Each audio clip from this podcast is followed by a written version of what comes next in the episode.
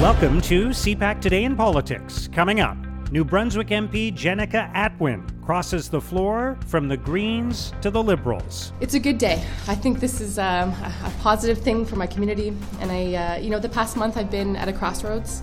Um, it's been, in a word, distracting. Um, and so I'm going where I can do my best work on behalf of my community and for the people that I care so deeply about. The Ethics Committee calls for tougher conflict of interest rules and government contract policies in the wake of the We Charity scandal. While Canada's accountability laws may be broken now, the report shines a light on Liberal corruption and it shows a clear path for us to clean up the mess and end the abuses by insiders. And discussions continue over when to reopen the Canada US border. There's a lot of Americans come here uh, they have seasonal residences here. They come from four to uh, to six months a year, uh, and uh, I've talked to many of them. They're doubly vaccinated. They're willing to come here and follow the local rules. If that means a 10 day or a two week quarantine, then they're willing to do it. They have people that'll bring them groceries. They'll follow the rules. Doesn't it make common sense for them to be able to come? It's Friday, June the 11th. I'm Mark Sutcliffe. Let's get right to the top political stories this morning. I'm joined by CBC at issue panelist Althia Raj. Althia, thank you for being with us today. Good morning, Mark. So, the big news yesterday was Jenica Atwin, the New Brunswick Green Member of Parliament, crossing the floor to join the Liberal Party. And this comes at a time when there has been a lot of talk of internal struggles for the Green Party and for its new leader, Annamie Paul. So, what does this what does this uh, crossing of the floor mean ultimately for the future of the Greens? Oh, there's so much in there. So I would say kudos to um, the Canadian Press and the Toronto Star, who've actually been following the internal strife uh, in the Green Party. And so through their reporting, we learned that there was a, a basically a, um, a, fight between Annamie Paul, the new leader of the Green Party's, um, her senior advisor, and uh, MPs Jenica Atwin and Paul Manly, who publicly made comments um, siding basically with the Palestinian side on the um, Israel Palestine issue, where um, Ms. Paul and her advisor um, took a more a pro Israel, and his words, Zionist approach. And he basically seems to have threatened uh, MPs who didn't fall in line on social media posts. And Jenica Atwin in her press conference suggested that, she told reporters, it had certainly played a role, but it seems from other people's commentary, including uh, the leader of the Green um, in New Brunswick, that there had been conflicts, uh, that mm, Ms. Atwin had been feeling uh, not supported by her leader and that that had led to a reflection, which in which she publicly mused at a dinner with her father and a well-known liberal, uh, that she was having all these. She was basically in a phase of questioning, which led that liberal to contact another liberal who contacted Dominic LeBlanc, a well known New Brunswick um, Liberal and the Intergovernmental Affairs Minister, who uh, reached out to Jenica Atwin and asked her if she'd like to meet for coffee. And that was about a month ago. And um, I'm told that on Wednesday evening, um, she decided that she was ready to cross the floor. And so they made the announcement on Thursday.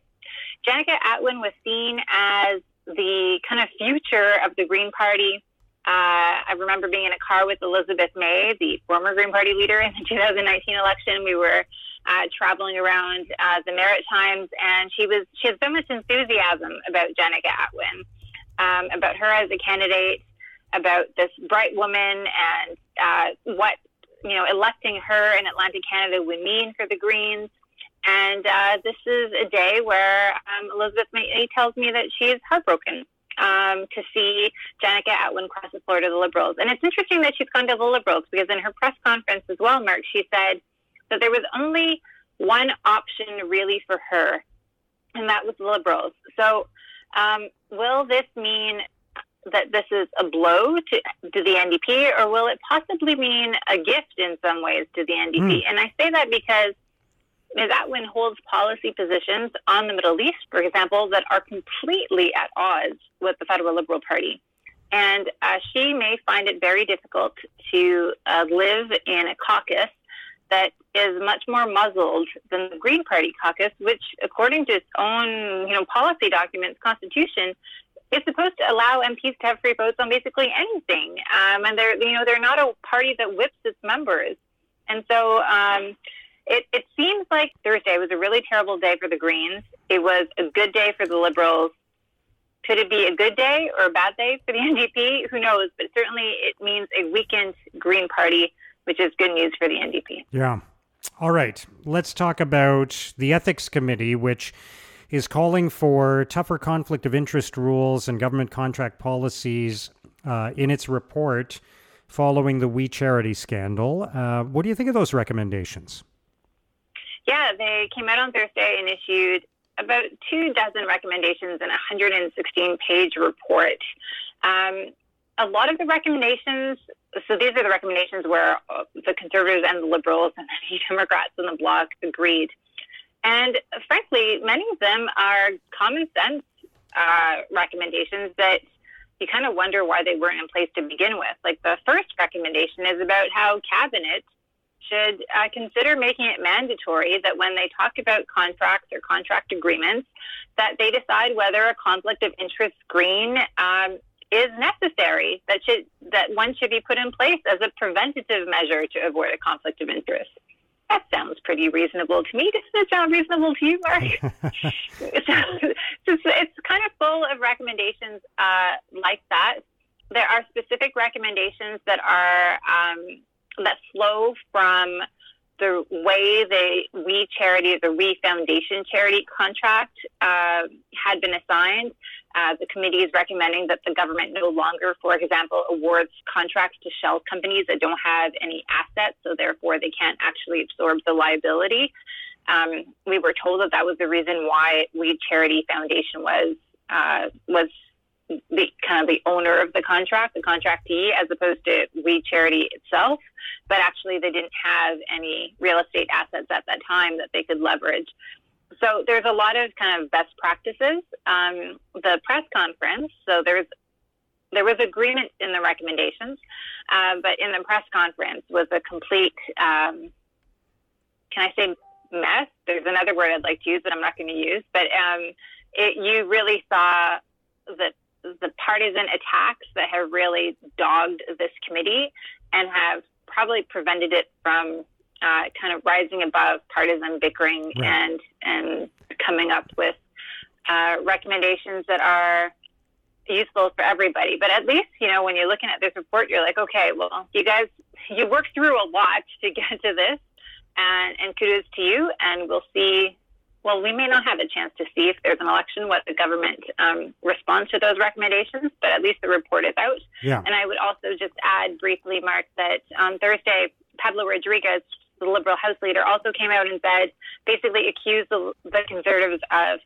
dragging their feet and being um, hampering the Liberals' agenda uh, he pointed to a variety of bills, which he said, you know, could risk not passing because of the conservatives' actions, like Bill C6, the conversion therapy bill, uh, Bill C10, the broadcasting bill, and Bill C12, which is the um, climate change accountability measures, the net zero greenhouse gas emissions bill. Uh, but these are bills that the Liberals chose only to bring up for discussion recently. They could have brought them up a lot sooner. So there's a lot of politics at play that seem to be um, laying the table for an excuse to have a, a late summer fall election. Hmm. All right, let's talk um, about the Canada US border. Um, I gather there's some speculation that uh, it'll be discussed when, when Joe Biden and Justin Trudeau are together in England for the G7 summit. So, what are you hearing about that? Yeah, I was on a panel on Thursday with um, Congressman Brian Higgins, who represents a district in New York, and he said the White House had told him that President Biden and Justin Trudeau will be meeting at the G7 um, to talk about reopening the border. Uh, the Americans, uh, including congressmen like him, want uh, doubly vaccinated Americans to be able to cross the border to visit loved ones or to attend to their property, which they were unable uh, to visit in 2020. Um, and as we know, there was an announcement earlier this week uh, relaxing some of the border requirements, but it only affected Canadians and permanent residents and those who already have the ability to come to Canada right now. Uh, they were excused if they're doubly vaccinated from uh, doing that, those three days in a hotel quarantine. We expect uh, that there will be a phased in approach over the next month, so in July, not necessarily in June, but in July. Um, but obviously, there is mounting pressure from representatives on both sides, Canada and the U.S., as well as the tourism industry in this country, to speed up that process and to actually have a reopening plan with benchmarks. Okay. All right. We'll see what happens. Althia, thank you so much for joining us today. Thank you for having me, Mark. Have a fantastic weekend. You too. Thanks. That's CBC at issue panelist Althia Raj. With cronyism and corruption rampant in the Liberal government, a new and comprehensive anti corruption law must be passed to return accountability to Ottawa. Now, here's what political columnists and commentators are writing about today. In the National Post, Sabrina Maddeaux argues the Liberals shrugging at the We Ethics report proves the rot runs deep. Maddeaux writes, the We affair is ultimately rather innocuous in the grand scheme of things, considering it didn't directly endanger our democracy, financial stability, or national security. However, Canada's institutionalized, blase approach to ethics could do exactly that. If Liberals cared more about Canada's future than their own, they wouldn't hesitate to move forward quickly and aggressively. At CTVNews.ca, Don Martin argues Justin Trudeau has received a gift from the Green Party. Martin writes, Having Fredericton MP Jenica Atwin quit the Greens over Middle East political differences is weird, but it's not going to change the dynamics in the House of Commons. Still, it helped change the channel on a bad news day for the government, and in the longer term, it delivers a demoralizing blow to a three seat Green Party rival, which grabbed 1.2 million votes which might have leaned liberal in 2019.